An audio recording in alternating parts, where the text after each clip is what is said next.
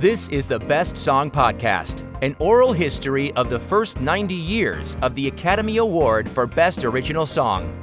The Best Song Podcast was made possible by the generous support of the following Paulus Educas, Terry Freerks, Tina Fry, Jeff Glazer, Mark Hollingsworth, Douglas Meacham, Mark Smith, the Sokolov family, Colin Stokes, Adrian Quinn Washington, and Ben Watson. Let's settle in now for another year in movie music with host Jeff Cummings. Thanks for being here today. We have some great songs from 1994 to hear, and a conversation with one of the nominees for the 1994 Oscar for Best Original Song on today's show. As we talk about this historic list of nominees, remember that I often reveal some big plot details from the movies discussed. In addition to 1994 producing a historic list of Oscar nominated songs, the world's news feed was busy with some of the decade's biggest headlines. In January, Nancy Kerrigan was hit on the knee by a man hired by rival Tonya Harding's ex husband. In April, grunge rock star Kurt Cobain committed suicide. In May, the channel connecting England and France opened. In May, Nelson Mandela was voted President of South Africa and the month of June was spent following the drama surrounding the death of Nicole Brown Simpson and Ron Goldman. Police pursued Simpson's ex husband, O.J. Simpson, in a white Ford Bronco, an event that was viewed live by an estimated 95 million people. While O.J. was driving down a Los Angeles highway, Disney was celebrating a big opening weekend for its newest animated movie, The Lion King. Its $45 million budget was the largest for an animated musical, and you could see and hear where all of that money went. I hope a lot of that money went to Elton John and Tim Rice, the two men who wrote the songs for the movie, including the three that were nominated for the Oscar. This is the second time that three nominated songs came from one film, and Disney's second time achieving this after 1991's Beauty and the Beast. With the hiring of Tim Rice for The Lion King, Disney kept the Broadway sensibility that made The Little Mermaid, Beauty and the Beast, and Aladdin big hits, while sprinkling in a strong pop sensibility with the addition of Elton John. As he told us in episode 60 of the Best Song podcast, Tim Rice was hired by Disney to work on The Lion King at the same time that Alan Menken and Howard Ashman were finishing up work on Beauty and the Beast. Rice was asked to make a brief detour to write three songs for Aladdin, one of which would bring him his first Academy Award. Alan Menken opted to put his full energy into not only finishing the Aladdin film score, but later to shepherd the Beauty and the Beast Broadway show set for a spring 1994 premiere.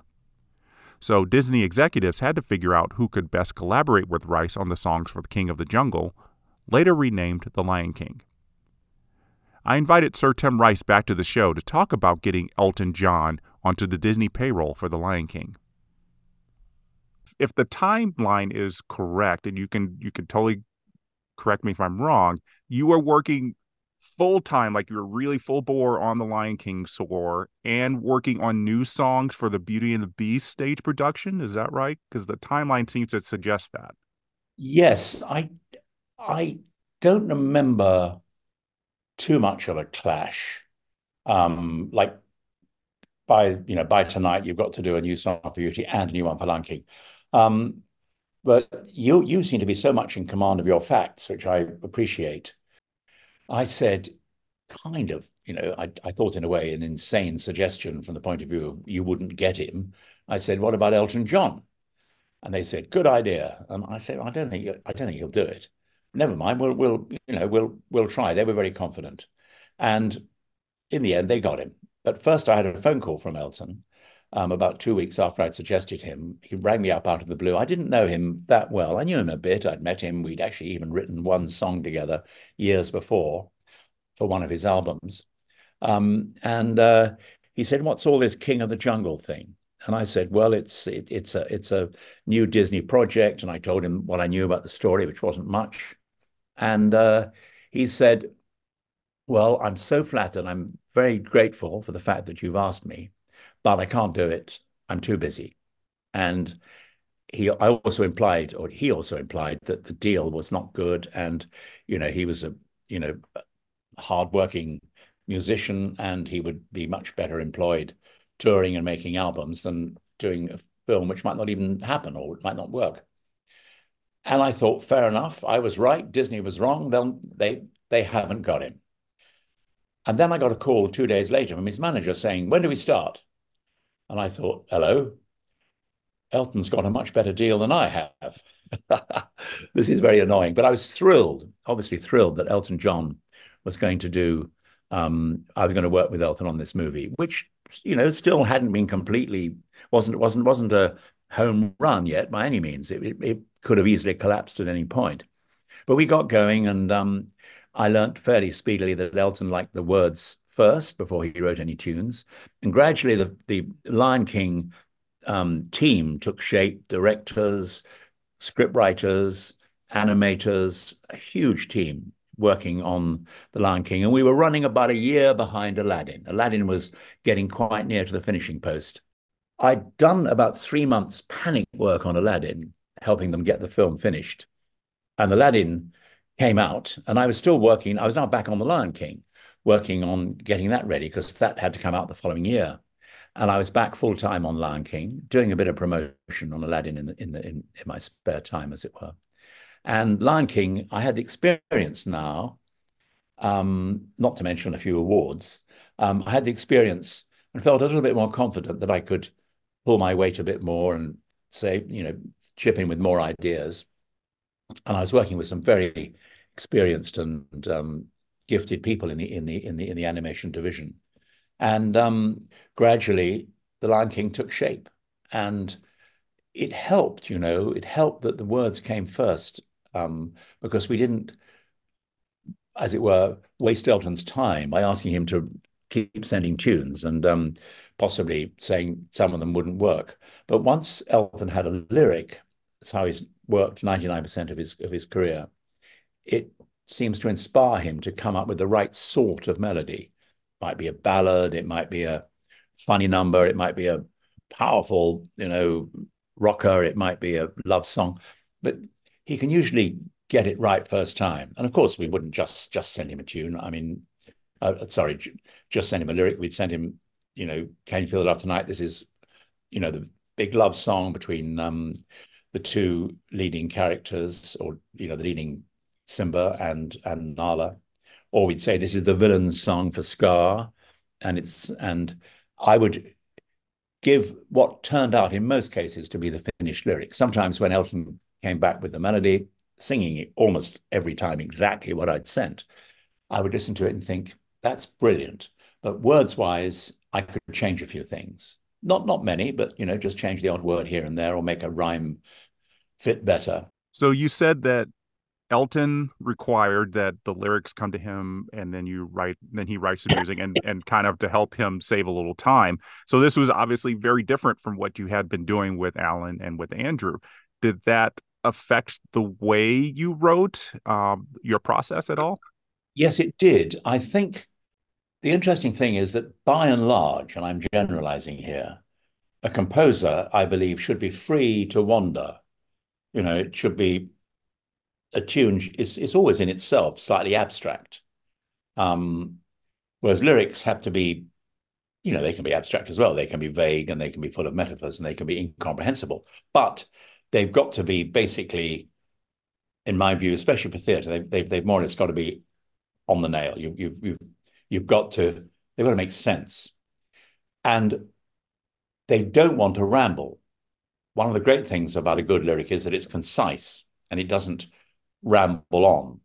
And if you don't have a tune, you can often be inclined to say, well, I can say all this in three sentences. But if you say something in nine syllables, it's always going to be better than something said in nine words or nine lines. And so you have the lyricist, who I believe should be concise, against the composer, who should be free to wander. And it's harder when you don't have a tune and you don't know how many syllables will be needed. It's slightly harder to be concise in some respects, it's easier because if you find you can't get a rhyme in a, in a you know in line one and line two, well, you change it and put line one and line three to rhyme. And Um, you you can make your verses at each line of each verse can be as long as you like or as short as you like, and your choruses. I mean, you can do anything. But once you've written verse one and chorus one, if that's the structure of the song, then then you you've set yourself a, a, a, if you like a sort of pattern. Verse two has got to have the same number of syllables and rhyming pattern as verse one. But if you can't make verse two work, you can always go back and tweak verse one. But you can't do that if you've got a tune. If, if you've already got a tune, you are trapped, which is not the right word, but you are forced to be to to follow the tune's pattern. I mean, if if, if you were really unhappy with something in the tune, you could say, uh, could we have three notes at the end, three more syllables? But if a tune's good, you you you don't want to do that. So it's different. You've you've you've you've got to be really quite strict with yourself when writing words first. And and you and you and I would usually, having written a verse or a chorus, or indeed the whole song, I would go to the piano and I would sing them just to see if they sounded okay sung. Now, obviously, I didn't have a tune, but I would put a very simple three chord tune to them, which is about all I can do. So they all sounded like a, a good Tammy Wynette B side. Hmm. Um, and then I would send it off. Obviously, I wouldn't send my tune off, but I would send the lyric off to Elton. And back in about two minutes, it seemed at times, certainly a couple of days, a CD as it was, or actually back in the early days, it was probably still a cassette, and a CD will come back with my lyric being sung by Elton John, and it was nothing like the tune I'd I'd imagined. And for about ten seconds, I thought, "Oh, what's he done with my tune?" Which he hadn't heard. Yeah. And then I thought, well, I rather like my tune. And then after 20 seconds, I thought, this is this is better than my tune. And then after a verse, I thought this is sensationally good. And mm-hmm. obviously, I would never seriously have suggested using my tune. It was just a sort of dum bop bum bop bum bop, just to see if the words sang, because there's some words which are sometimes difficult to sing, and some sounds. If you, if you want a big sound at the end of a song, you don't want to end it on a sort of slightly difficult. I mean, it's it's it's it's better to end it on a word like now or or o sound rather than an u sound or an e sound. Listen, there are plenty of examples of songs that do all these things, but for a theatre, if, if you want a big final word, a word like show or go or um, die or something, you know, th- th- these are the words that sound good when when sung at top volume. Well, I it seemed to me, and you and you say you had to be strict, but it seemed like you had a you felt a little freer because you didn't have that restriction of the tune to kind of yeah. lock you in. You you had a little freedom to kind of play with the lyric before you were able to turn it in. You're absolutely right. Um, but as I said, once you've you just have to resist the urge to say, I can't say this in in in this verse, so I'll make the verse six lines instead of four. Right. And that might be better, but on the it's probably going to be worse because if you can keep it short, that's that's that's one thing I think. And of course, as I said, once you set a pattern of syllables and rhyming rhyming positions, and rhyme is quite important in film and theatre. It's not so important. True rhymes are not so important in rock and roll, and um, but um, once you've done verse one, you've set yourself this rigid pattern, which you have to repeat in two, three, four, five, and six, or change verse one if you're not happy with it. The first song that we hear in the movie is Circle of Life. It serves as the movie's prologue, though the song itself does not directly comment on the proceedings, as Belle did in Beauty and the Beast or Arabian Nights did in Aladdin. The scene plays with no dialogue as we see various animals in Africa traveling to a rock formation where the official announcement of the birth of the new lion cub Simba is taking place. The first half of the song covers the animal migration to Pride Rock, with the second half introducing us to the newly born Simba and the baboon Rafiki's lifting of Simba to present the prince to his subjects.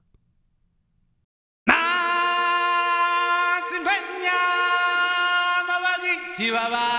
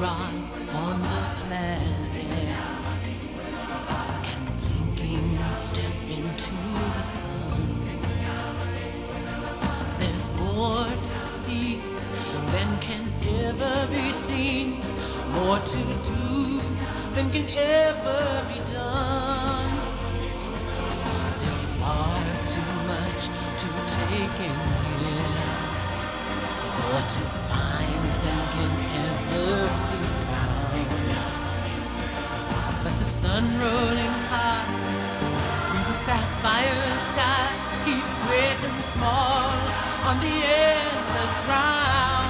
It's the sun.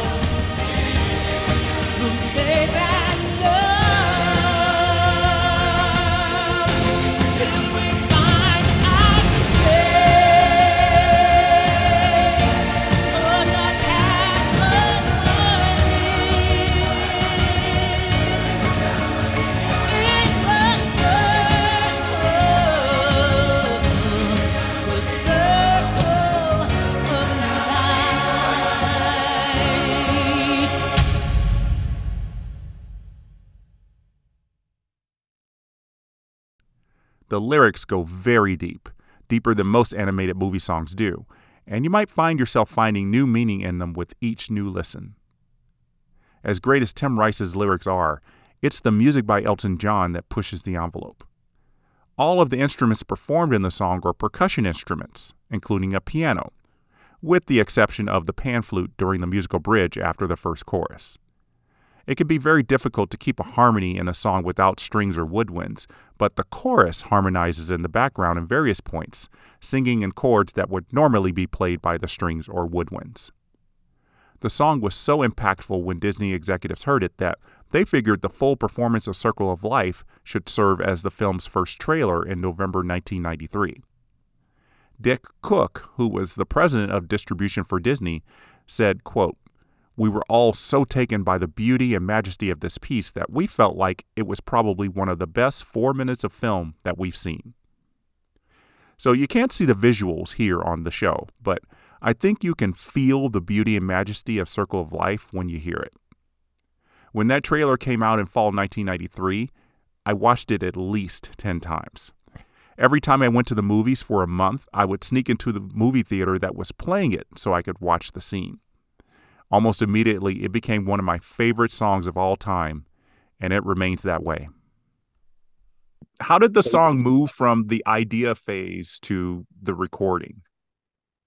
Well, um, we we we tried originally a light-hearted opening to the film, which was all about you know lots of animals, and it, it was meant to be a sort of funny song, and it was quite bouncy. And Elton Elton did do a tune for it, but it wasn't right for the opening. I, mean, and at that point, we we we we didn't really have a. Um, I mean, the, visuals even weren't in place. I think it was called Circle of Life. I've got some old demos. One of these days, I'll let them all out. Um, you know, demos of false starts and things, which are very interesting. But it had to be. It became clear we needed a fairly dramatic song, which um, had a sort of philosophical point of view, if you like. Um, and I wrote the lyric, and I was quite pleased with it. Um, no tune at that point. And Elton normally he recorded the demos of, of, of the lyrics he was sent wherever he was. When when Circle of Life, when I delivered the uh, or told him I'll give you the lyric on Tuesday, he said, "Well, I'm in London, so so we're going to record it on Thursday." Um, we booked the studios in London. I thought, great. And he, and he, said, come along to the session. I thought, fantastic. And I said, well, I'll, I'll give you the lyric in two days ahead. He said, no, don't bother about that. Just bring it to the studio. So, and I hadn't quite finished it, so that gave me two more days to finish it. And I went to the studio and gave him the lyric, and he was there already, and he was playing around on on the piano, trying to get some the feel because he knew it had to be a sort of song at the pace of, I don't know, take a random example. It was a it was a Hey Jude rather than, you know, um, a rock song rather than I can't get no satisfaction. It was it was a that sort of song. Um, or in in in his terms, it was a "Don't let the sun go down on me" rather than um, "Crocodile Rock." Right. Okay. And and um, anyway, I gave him the lyric, and he said, "Yeah, that's good." And he began playing it. You know, from the day we arrive on the planet, and the tune was always that sort of anthemic feel, which was just right. But the tune, the melody varied a bit. And then after about, and I was sitting there in the in the in the studio control room listening to this, and he had Guy Babylon, one of his band, great great guy who played lots of instruments and also was very good on tempo and finding rhythms and styles. And Guy was pumping in different feels for the for, for the rhythm, um, and they settled on one. And Elton began singing the words, and gradually this song, I was very excited. It was taking shape. And then after half an hour, he said, Could I have one more line? I thought, oh no, you know, this is uh, hmm. and, and I said, Where? And he said, Well, coming up to you know, it's the band of hope, it's the leap of faith, it's the something of love. I can't remember my own words now. I said, it's building up, and we just need one more line to get to that top bit of the circle of life. And I just said, on the path unwinding. He said, great, like it. And he put that in and it worked. And unwinding is a good word. It's a nice word. Oh, yeah. And it just fitted the whole thing. And within an hour and a half of me going to the studio with just a lyric, which Elton hadn't seen, I came out with a demo of Elton singing what sounded to me like a big hit, which it was. Yeah, absolutely. He nailed it. Um, so you, you you didn't really have the visuals, you know, a storyboard to kind of guide you with this. You're you're basically it seems like the one that's going to guide how the song is going to go, how the visuals are going to go. And you I said it's very philosophical. Where did where did that come from in your brain? Well, I was able to say something that that I kind of believed in, which is not always the case in songs. You often have to write, particularly musicals, you often have to write songs expressing a point of view you don't believe right. in. But I just thought the circle of life, and, and and I knew that was one of the themes of the the show. You know about how everything. You know, we were born, we die, we you know turn into whatever grass or whatever you like, all these images. And um, that that was something I had in mind. I'm pretty sure when, when I when I wrote the words for Circle of Life that, that I certainly had a very good idea of what the visuals are going to be, and, and a lot of the visuals were there already, but um, they obviously hadn't been fitted to any tune because they hadn't got a tune. I don't think I can begin to come begin to claim begin to claim that the lyrics, my lyrics, altered the visuals, but I think they they helped, you know, clearly, oh, yeah. and and and it fitted so well that you know it, it, they they built the song up, and then, then of course at the end in the film there's that boom, hammer blow, and it's a it's a great opening to the film, and in the show it's it's it's it's different, but it's again a spectacular opening. And Carmen Twillie sang the film version, and she seemed like the perfect person to sing oh, the song. How did you find her? I didn't find her. Um, I'm very glad that Disney did. Um, I mean, you know, she was known, of course, but um, she was just magnificent. You know, we're very lucky to to have her. I mean, I think an awful lot of great artists um, are pleased if if if they feel their work is good to to work on um, a Disney film because it's going to be probably quite commercial. But more important, if you've got someone like Elton John involved, it's going to be good. The song. So um, I guess Carmen probably thought Elton John, Disney, nice story, African background, all this. You know, what's not to like, as the cliche goes. The most compelling portion of the lyrics are the words sung in the Zulu language. The song begins with a chant written and performed by Lebo M, the South African musician who struggled to break through in the American music industry until he met composer Hans Zimmer and worked with him on the 1992 movie The Power of One. Lebo M and Zimmer collaborated on that score, with Lebo supplying the choral elements. And it was Hans Zimmer who suggested Lebo M as the vocalist for the opening of Circle of Life. Lebo M wrote the opening chant in Zulu for Circle of Life, though he does not get official songwriting credit with Elton John and Tim Rice. The Zulu lyrics he and a 57 person chorus sing actually tie into the movie. Nats Ngonyama Bagathi Baba Siti Um Ingonyama translated into English as Here comes a lion, a father.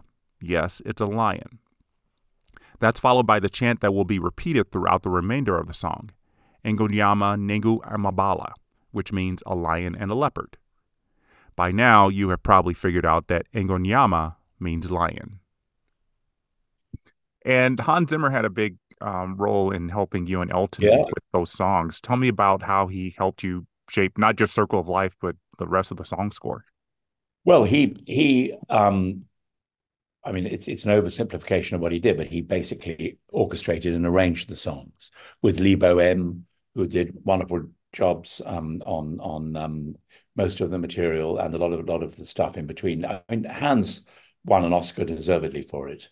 And it was, um, I mean, the actual songs, as per Elton's demo, weren't changed, but it was the orchestration and the way they were arranged and the way they impacted the story that was so important. And that's what Hans did, because um, the, the, the entire score, not not not just the songs, but the entire score was very. It, it, it was one thing. It's like a with a, with a good musical on stage, it should never really be, unless it's a jukebox musical, it should never be a collection of songs, however good they might be. It should be a piece of music that goes on for 90 minutes, even two hours. And it's it's a it, it's it's a two hour thing. It's not a collection of five minute things. And um, that's what Hans did. He he made sure that it was it, it was a whole with a W. Um, it was it was something that went from A to A to Z, if you like, via B, C, D, E, so on. Yeah, and I really I think the use of percussion throughout Circle of Life is just absolutely amazing. Yeah. It's I mean a lot of that stuff it just seems like you're in Africa with that song. It just really seemed to work it, it, it, certainly did. Um, I mean the the the African feel, which is more marked even in the uh, in in the show than it is in the film, um, but it's very important. And I actually saw The Lion King when it opened in Johannesburg, and it was a big hit in many countries in Africa. And uh, it was a bit nervous. You think, oh, are they going to? Are some of these countries going to actually accept it? But um, you know, because it's not not you know certain parts of it are not written by Africans. This when Lebo M was so good because you know he was a great African um, musician, African American musician, who was obviously delighted to work on this project, which featured people like me and Elton. That sort of problem never never came up in the in the creative process. Everybody was thinking we're all working at this to the to the same end. After the dramatic opening that accompanied Circle of Life, we flash forward a few years to the murder of the mighty Lion King Mufasa by his brother Scar. This is where the Lion King veers into Shakespeare territory, mirroring the story of Hamlet. Scar convinces Simba that the young cub is responsible for Mufasa's death, prompting Simba to flee his homeland. In the desert wasteland, Simba meets meerkat Timon and warthog Pumbaa, the animated equivalent of Rosencrantz and Guildenstern. Timon is voiced by Tony Award winning actor Nathan Lane, and Pumbaa's voice is by Ernie Sabella, who acted alongside Nathan Lane in the 1996 Broadway revival of A Funny Thing Happened on the Way to the Forum. Timon and Pumbaa convince Simba to let go of his grief and sadness through the nominated song Hakuna Matata, which is the Swahili way of saying no worries. Timon and Pumbaa sing about the lives they lead, which leads to this problem free philosophy. It's pretty much a 180 degree turn from Circle of Life, this one being a song about flatulent warthogs and eating bugs. And the Academy loved it so much that it was the second song from The Lion King to earn an Oscar nomination. When the world turns its back on you, you turn your back on the world. Well, that's not what I was taught. Then maybe you need a new lesson. Repeat after me. Hakuna Matata. What? Hakuna Matata. It means no worries. Hakuna Matata. What a wonderful phrase. Hakuna Matata. Ain't no passing craze. It means no worries for the rest of your days. It's a problem free Hakuna Matata. Hakuna Matata? Yeah, it's our motto. What's the motto? Nothing. What's the motto with you? You know, kid, these two words will solve all your problems. That's right. Take Pumbaa, for example. Why, when he was a young warthog. When I was a young warthog. Very nice. Thanks. He found his aroma like a certain appeal. He could clear the savannah after every meal. I'm a sensitive soul, though I seem thick-skinned. And it hurt that my friends never stood downwind. And oh, the shame! He was a shame. On a change in my name! Oh, what's in a name? And I got downhearted How'd you feel? every time that I. Hey, I... Pumbaa, not in front of the kids. Oh, sorry. Hakuna Matata. What a wonderful phrase. Hakuna Matata.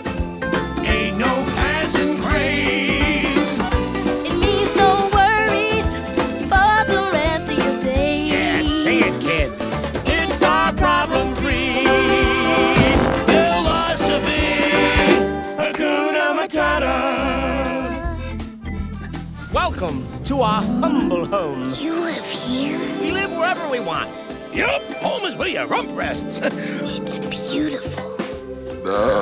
I'm starved. I'm so hungry I could eat a whole zebra.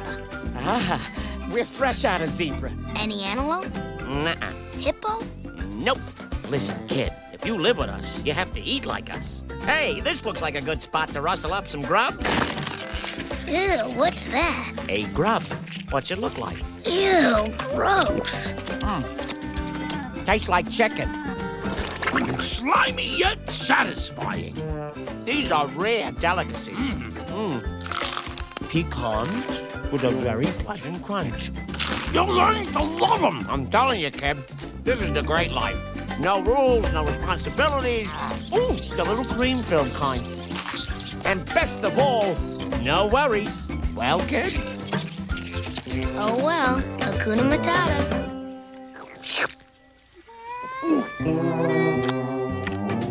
Slimy, yet satisfying. That's it.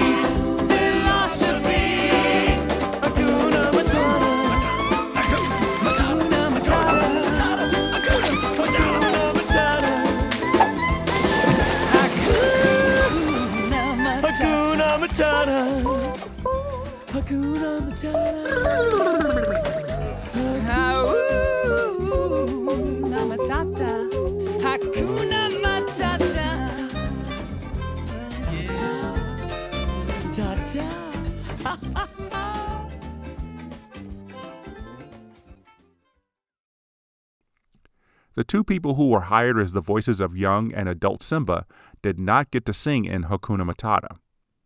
Jonathan Taylor Thomas was one of the breakout stars of ABC's Home Improvement, but he was not a professional singer. Jason Weaver played the young Michael Jackson in the ABC series The Jacksons and American Dream, and his singing talents got him the job performing on Hakuna Matata and the catchy tune I Just Can't Wait to Be King.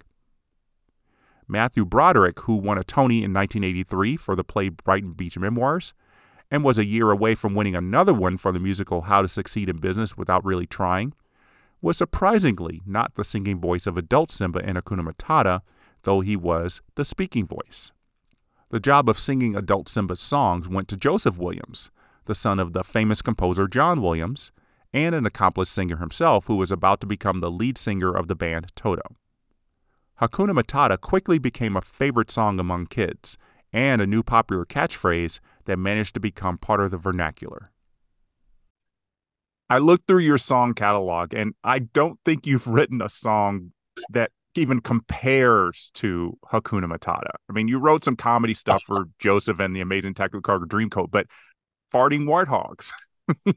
that that had to be um, quite the um, assignment to have to write about, you know, a warthog passing gas. Yes, that's um I think that's a first.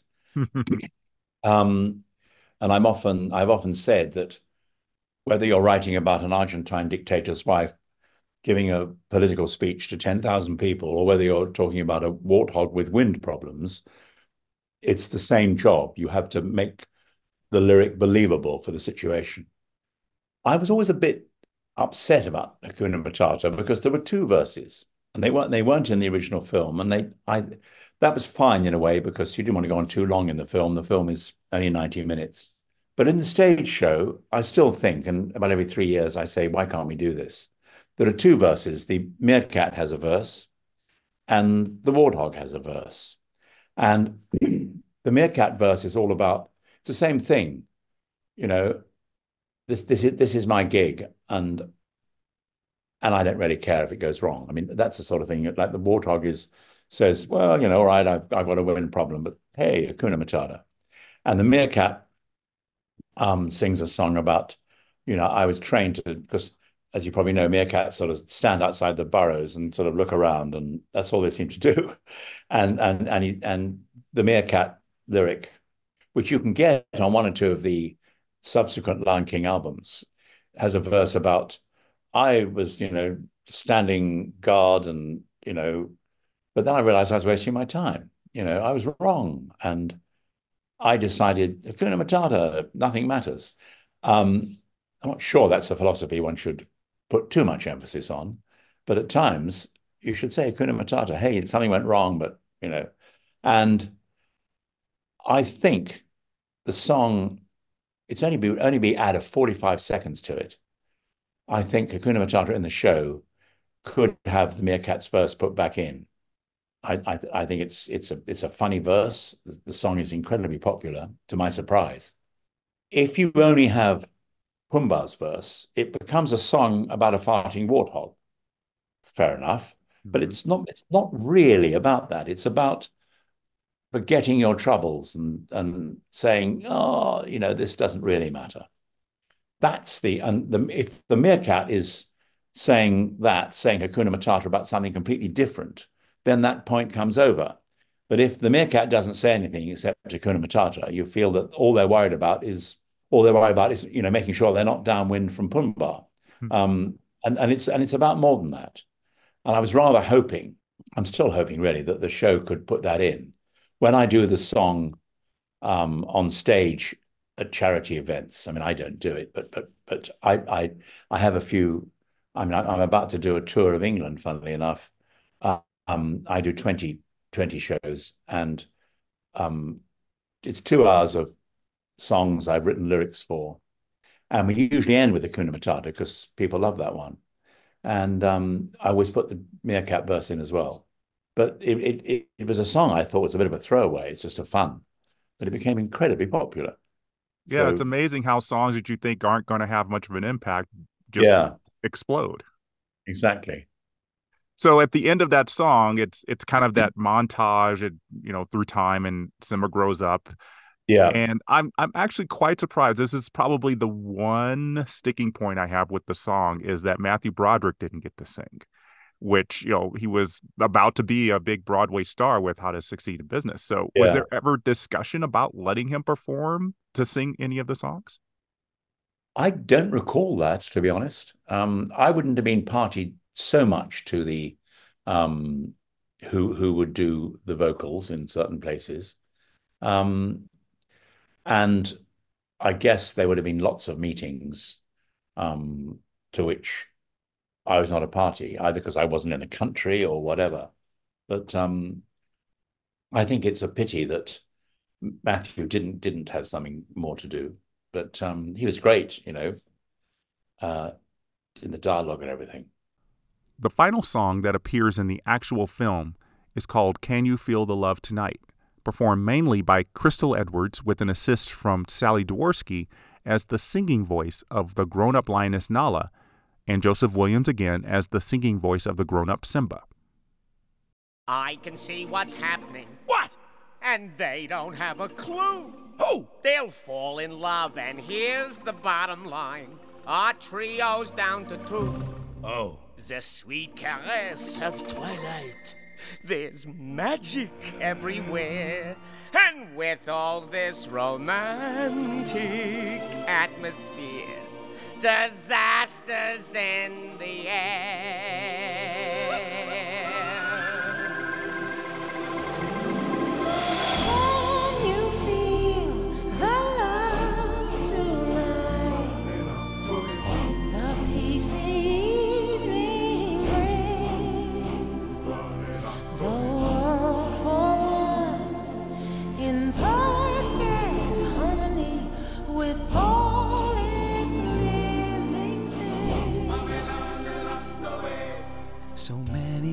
Things to tell her, but how to make her see the truth about my past? Impossible.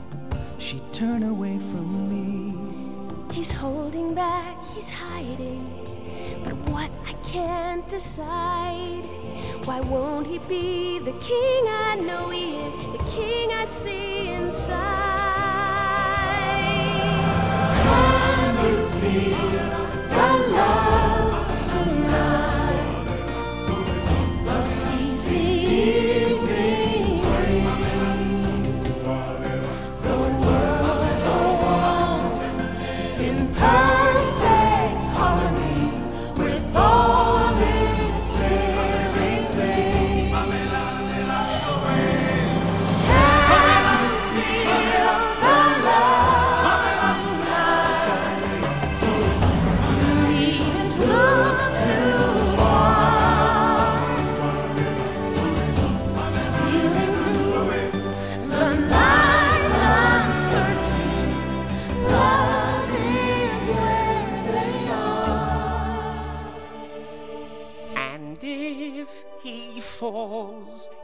love tonight. It can be assumed His carefree days with us are history. In short, our pal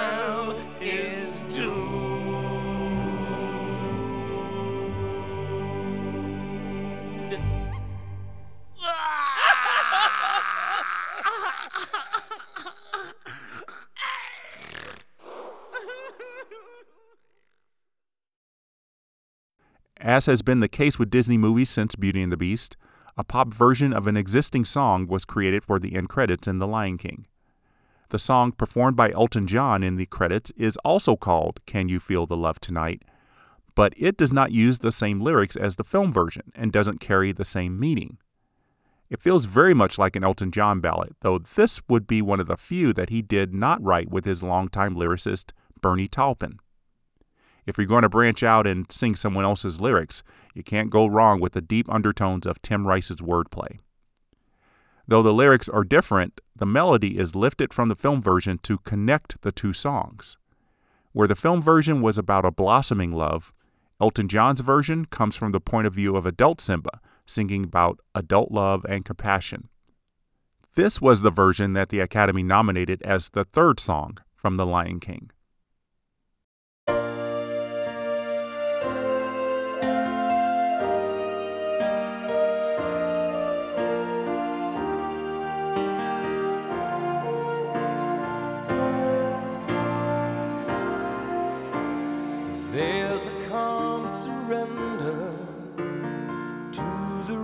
Of day when the heat of a rolling wave can be turned away.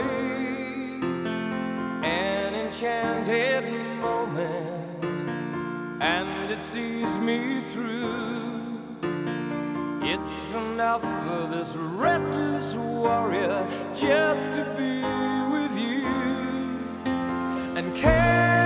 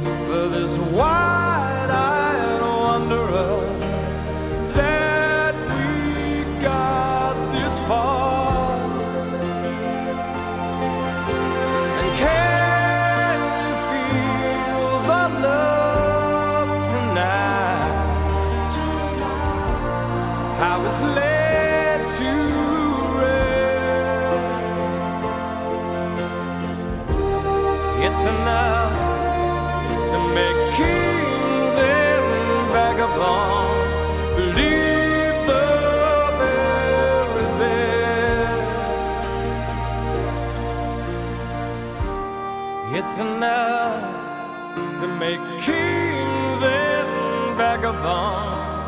Believe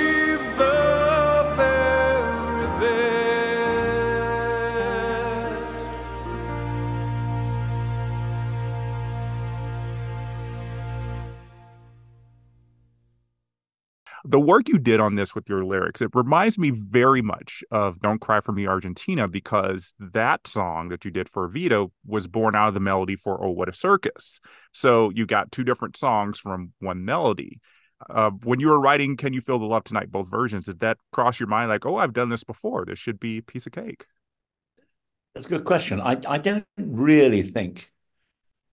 I mean, I was I was kind of I, I mean the, the, the first version I wrote was the version that Elton sang, Okay. and I thought that would be um, used more in the um, film than it was. There are lyrics for um, Nala and um, Simba in the film, but they're different from the Elton ones.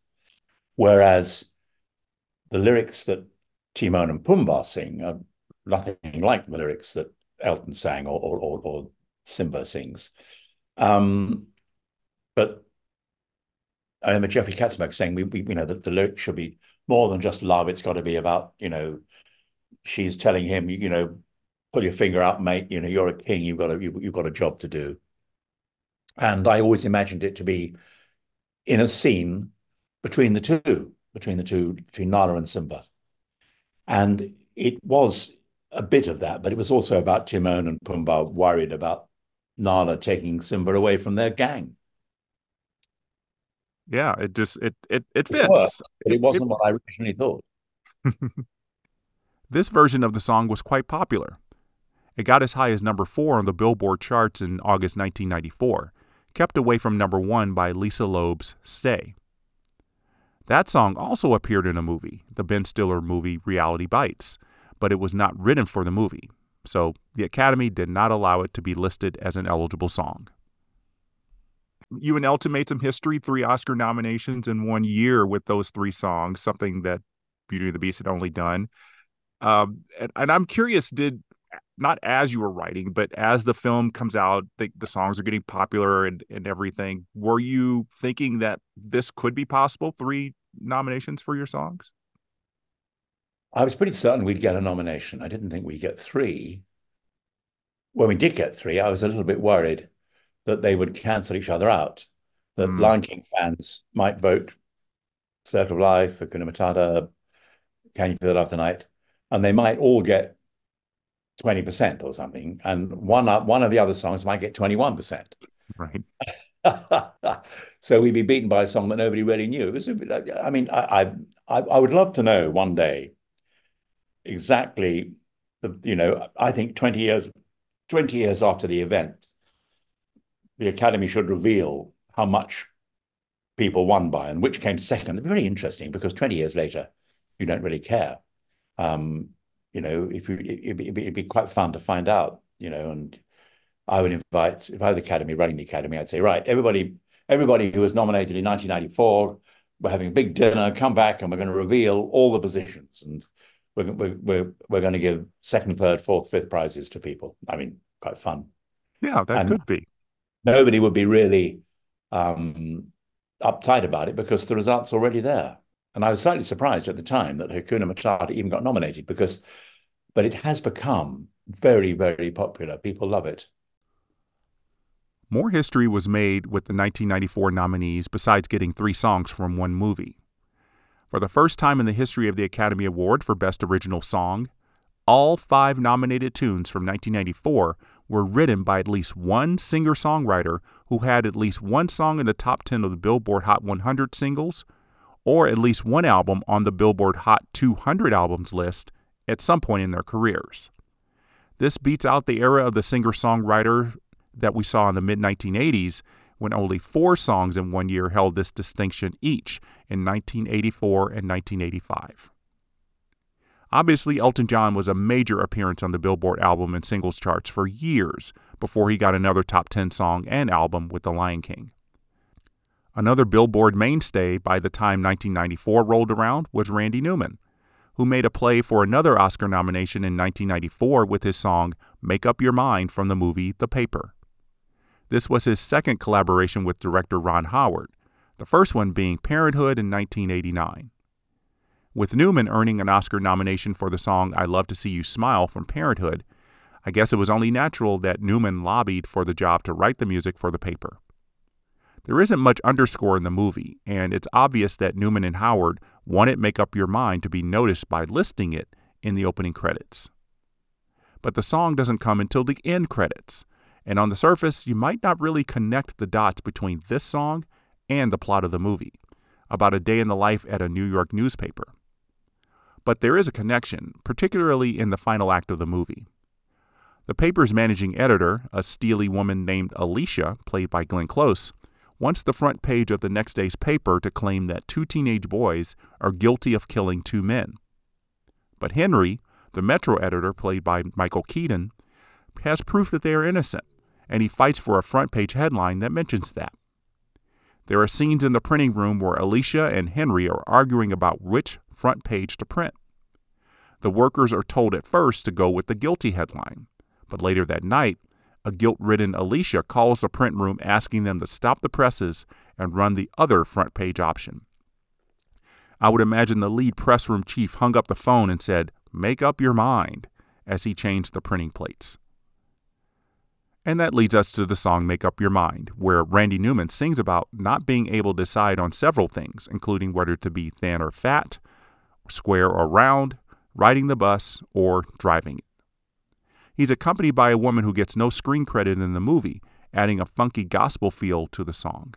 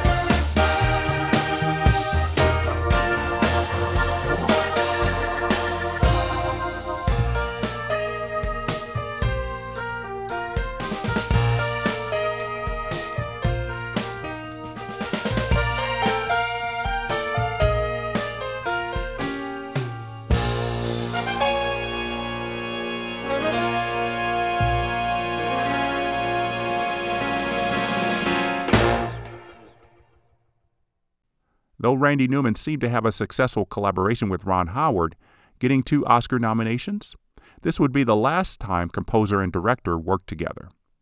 Most likely because Ron Howard started to shift toward more dramatic films beginning the following year with Apollo 13, and Randy Newman was starting a new collaboration with a rising animation studio called Pixar.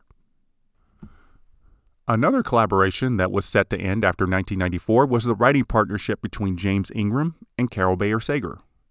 There's no information about why they chose to part ways after writing the song Look What Love Has Done for the comedy Junior, but it's surprising given that they earned Oscar nominations for both songs that they worked on together for the movies.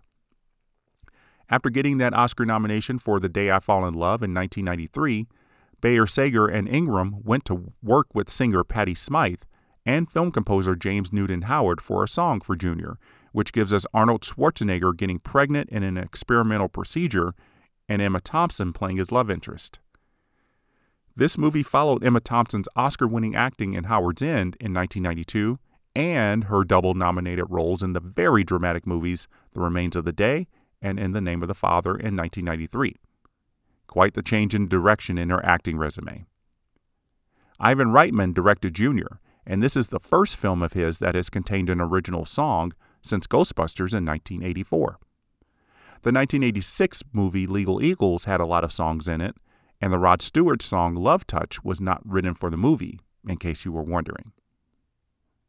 Reitman could have done without this song for Junior, called Look What Love Has Done. I'm not sure how the song connects to the plot, especially at the point where it plays in the film.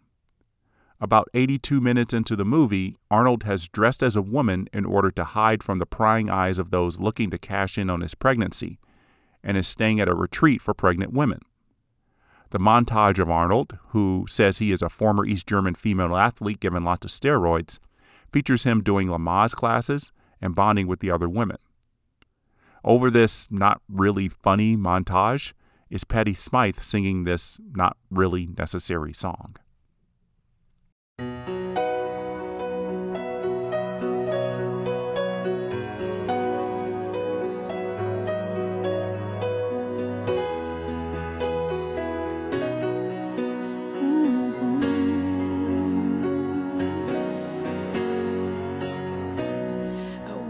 Up this morning feeling lonely. There's so much my heart just does not understand. There were times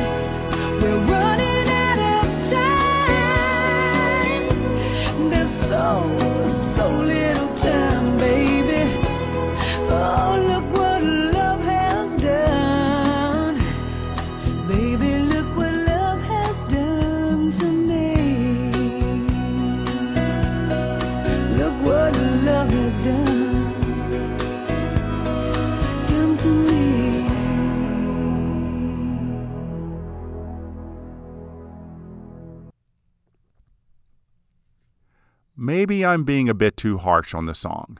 It does have a little bit of relevance as Arnold has started to realize that he loves Emma Thompson's character during this sequence. But it being sung by a woman doesn't make sense. Perhaps if James Ingram had performed the song, or if he and Patty Smyth had done it as a duet, it might have affected me a bit more. The song might have had a bit more impact earlier in the film when Arnold and Emma Thompson are dancing at a reception during a medical convention. Though they're not really falling in love at this point, at least the song would have set us up for the growing love story. Instead, the filmmakers shelled out a lot of money for the rights to use the Cole Porter song, I've Gotten You Under My Skin, for the scene when they dance.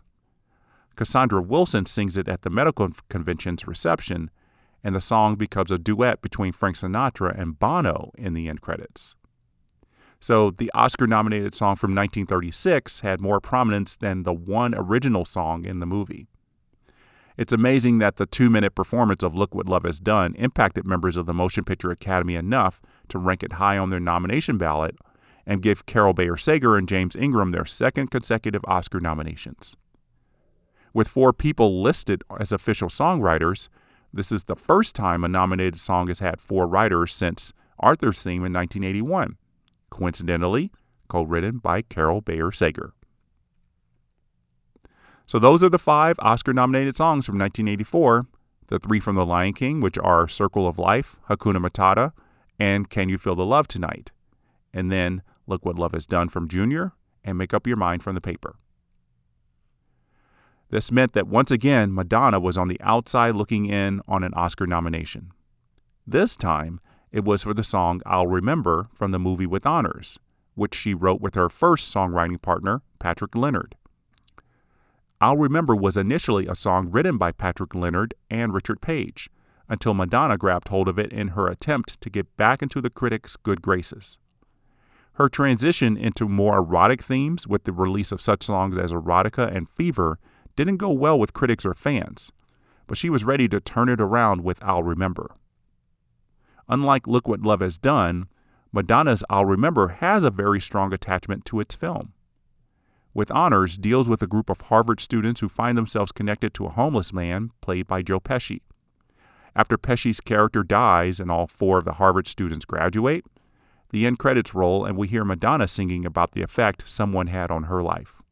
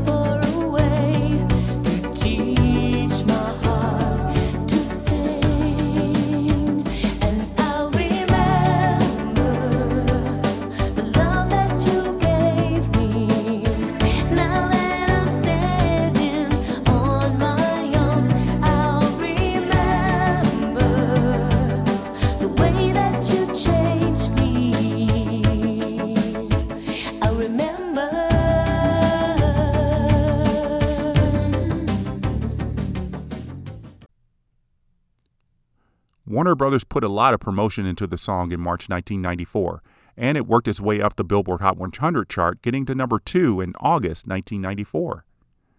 At the same time, Can You Feel the Love Tonight was trying to get that high, but couldn't.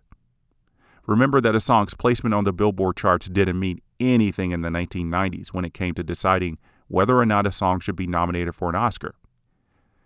It seems, though, that having Madonna's name on it apparently was the death knell for any song, as far as the Academy goes. Disney wasn't the only studio trying to cash in on the animated feature film market in 1994. New Line Cinema, which was an arm of Warner Brothers, produced the movie The Swan Princess, a new take on the Swan Lake story by Tchaikovsky. Broadway lyricist David Zippel teamed up with composer Lex de Azevedo for the film's nine songs, none of which came within a mile of finding the magic that any of the Disney songs had, nor did they even try to match the music of Tchaikovsky. One of the songs that stood out, though, was Far Longer Than Forever, which the two lovers sing as a pledge to never stop loving each other. It reminds me of Somewhere Out There from 1986 because the two apparently are separated by distance and circumstances, but also the 1939 nominated song Faithful Forever. In the review for The Swan Princess, New York Times critic Caryn James noted that the main melody of Far Longer Than Forever echoes the first five notes of Beauty and the Beast. If I could break this spell, I'd run to him today. And somehow I know he's on his way to me. Derek, you and I were meant to be far longer than forever. Hold you in my heart. It's almost like you're here with me, although we're far apart. Far longer than forever, as constant as a star. I close my eyes and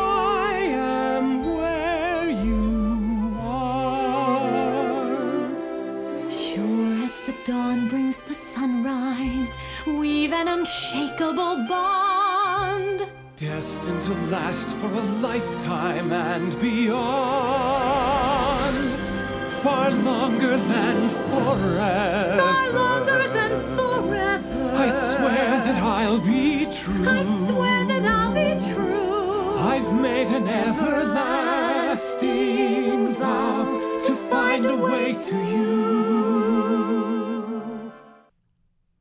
Far Longer Than Forever was nominated for the Golden Globe alongside two of the Lion King songs, I'll Remember and Look What Love Has Done. Also nominated for the award was the title song for the Bruce Willis erotic thriller Color of Night. The movie was not liked at all, and the song didn't find an audience either. To say that The Color of the Night was viewed as a better song than Hakuna Matata to the Hollywood Foreign Press Association is a shocker to say the least. Like Streets of Philadelphia the year before, the Golden Globe ceremony on January 21, 1995, cemented Can You Feel the Love Tonight as the year's frontrunner for the Best Movie Song of the Year. Six weeks later, on March 1st, almost four weeks before the Academy Awards, four of the Oscar nominees duked it out at the Grammys for the Best Song written for the movies, with Hakuna Matata again excluded from the competition.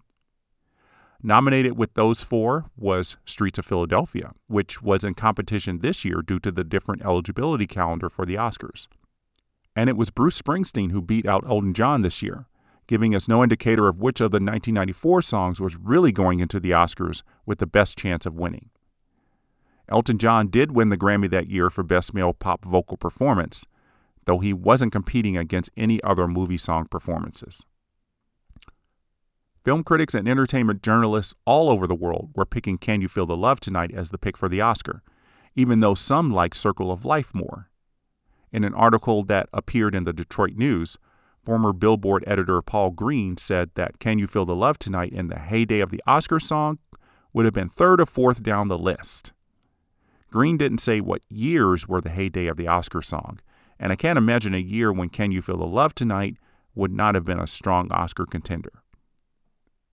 Many of the pre show articles mentioned the possibility that Elton John's performance of Can You Feel the Love Tonight would be the highlight of the show, and they were pretty much correct.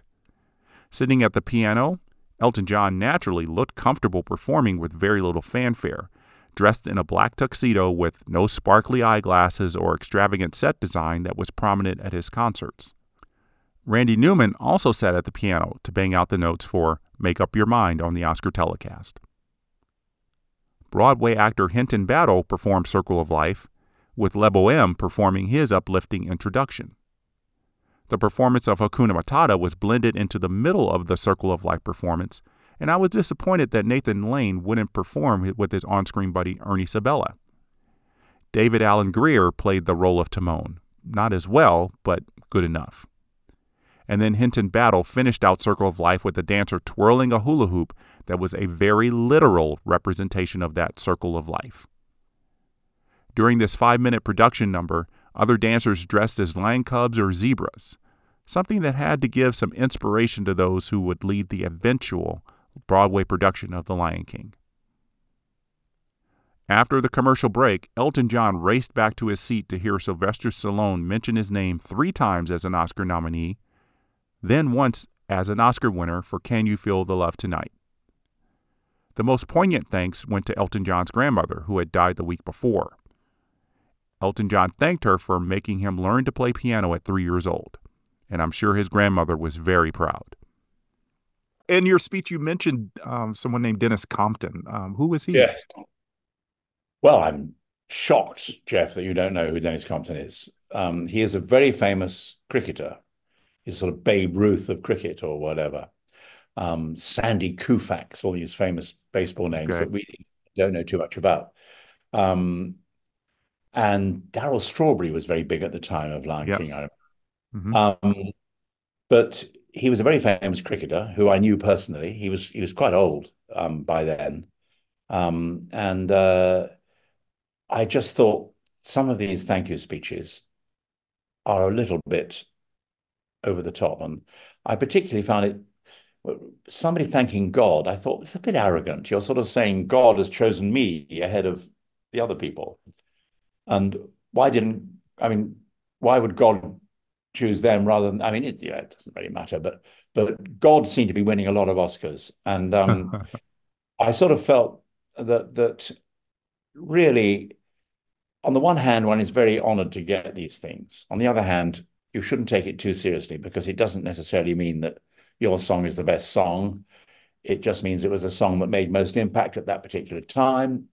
Um, and you should, if you can, have a combination of, you know, pride, if you like, but a bit of humility. And if you can make it funny, because sometimes these Oscar speeches, they got worse over the years, by the way. People start making speeches and think they can change the world. Um, or think they are the people to change the world. Um, and I just thought, who, who can I thank? I, I obviously thank Disney and this and the other, but I just said, I'd like to thank one of my childhood heroes, Denis Compton.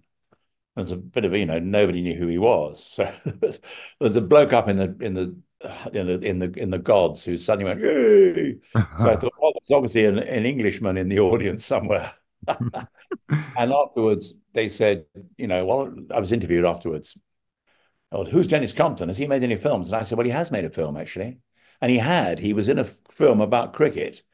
Um, it was a drama in which he played Denis Compton.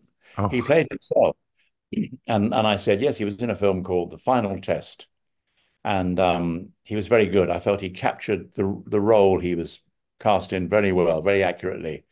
I didn't mention that he was actually playing himself, but um, that was quite fun. I mean, it's just a gag, really. And so at the Oscars that night, it had to be really special. You had your daughter with there with you. I did, yes, um, and my son actually, both there, and okay. and uh, they they had a great time. So um, you know, so did I. yeah, you had a really good time. Yeah, did right. it? Did and I know Hans Zimmer said this in his Oscar acceptance speech. He said he he thought his kids his kids said that you know that he was cool now because he did the Lion King. Were did your kids think you were cool now that you had been writing for Disney movies and winning awards for them? I think they they love the fact that they were in on something like The Lion King, and that, you know that they could see a bit behind the scenes. And going to the Oscars is always fun and everything. Um, I don't know whether they thought I was cool, but um, yeah, I mean, and and they did appreciate it, um, and they and, and they were very nice about it. And you know, my kids still speak to me, which is amazing, really. With this Oscar win, Disney won its eighth original song Oscar, ranking it third among all studios. Paramount still ruled with 14, while 20th Century Fox had 9. Disney's music division continued the celebration as the soundtrack album for The Lion King got a bit of a boost in spring 1995. It never went back to the number one spot, but sales were very healthy for a few more weeks. At the time of those Oscars, Beauty and the Beast was about to celebrate a year on Broadway, with many more years to come. The Lion King was set to be next to make the move from screen to stage, getting its Broadway debut in 1997 and still running as of 2024. After Elton John and Tim Rice helped out with more songs for the stage version of The Lion King, Disney wanted to use the duo for another musical that might start on stage and later move to the screen. It was the story of Aida, based on Giuseppe Verdi's opera. We're going to hear more songs from Elton John and Tim Rice on this podcast, but separately. The two never worked together on another movie project, especially because Elton John felt that he wanted his next musical to be on the stage. As he was picking up his Oscar for Can You Feel the Love Tonight, Tim Rice was getting his next film project off the ground, which had been in discussion since the late 1980s. That movie was Evita, an adaptation of his hit stage show that was still being performed all over the world 15 years after its debut. It would spawn an Oscar nominated song that he'll be back to talk about in episode 64 of the Best Song podcast. Carol Bayer Sager is coming back to the Oscars later on in the 1990s as well, and Randy Newman is coming back to the Oscars on the next episode, getting Oscar nomination number four at the start of a new collaboration. So we've got lots to talk about for songs written in 1995, and I can't wait to share them with you. My thanks to Sir Tim Rice for joining me on this episode, and thanks as always to you for singing along with me. If you have questions or comments about the show, you can always send me an email to jeffswim at AOL.com. Bye for now.